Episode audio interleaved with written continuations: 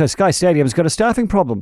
Uh, to meet the demand of a packed house for Saturday's rugby test, there's been a call out, as you heard, from bartenders or four bartenders and corporate box hosts for the All Blacks against the Irish. So joining me now is CEO of Sky Stadium, Shane Harmon. G'day, mate. Good afternoon. How, uh, how, how many staff are you short? Oh, we're not actually we're not actually that bad. You know, we're reasonably well staffed. We're just trying to seek uh, to fill a few gaps, particularly in the corporate areas. Um, we're incurring the same challenges as the rest of the hospitality industry.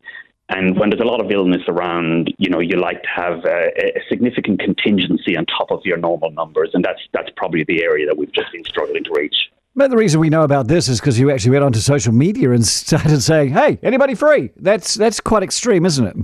Ah, it's uh, highly effective. Also, I'm speaking to you now as a result of it. Um, we've had we've had I've had dozens of people contact me today, so it's been uh, it's been actually quite successful. So, can I ask you what what happened before the pandemic? You know, when you had to fill uh, all these positions for one-off events, um, where have all those staff gone? So it was it was challenging enough prior to the um, prior to the pandemic and particularly for venues in New Zealand, where you're really only filling the venue three or four times a year for a test match or a major concert.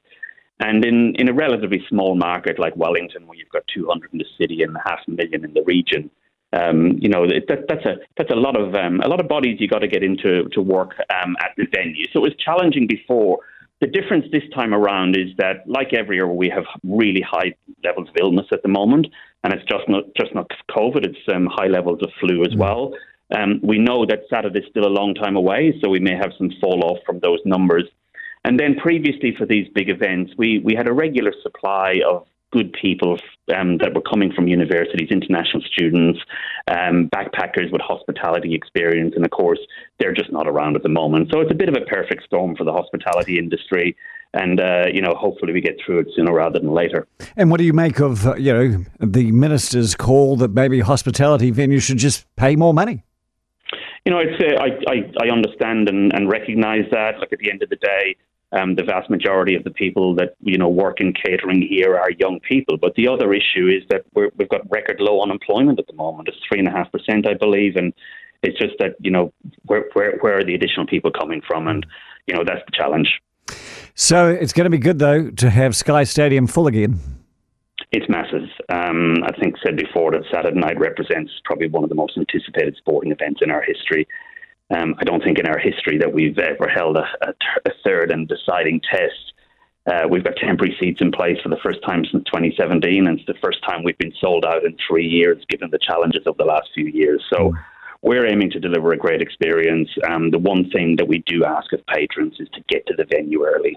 It'll give you the best chance of getting a getting a drink and something to eat and be in your seat for the start of the game. Uh, and how about tonight? The Maori All Blacks are playing Ireland. How's that going?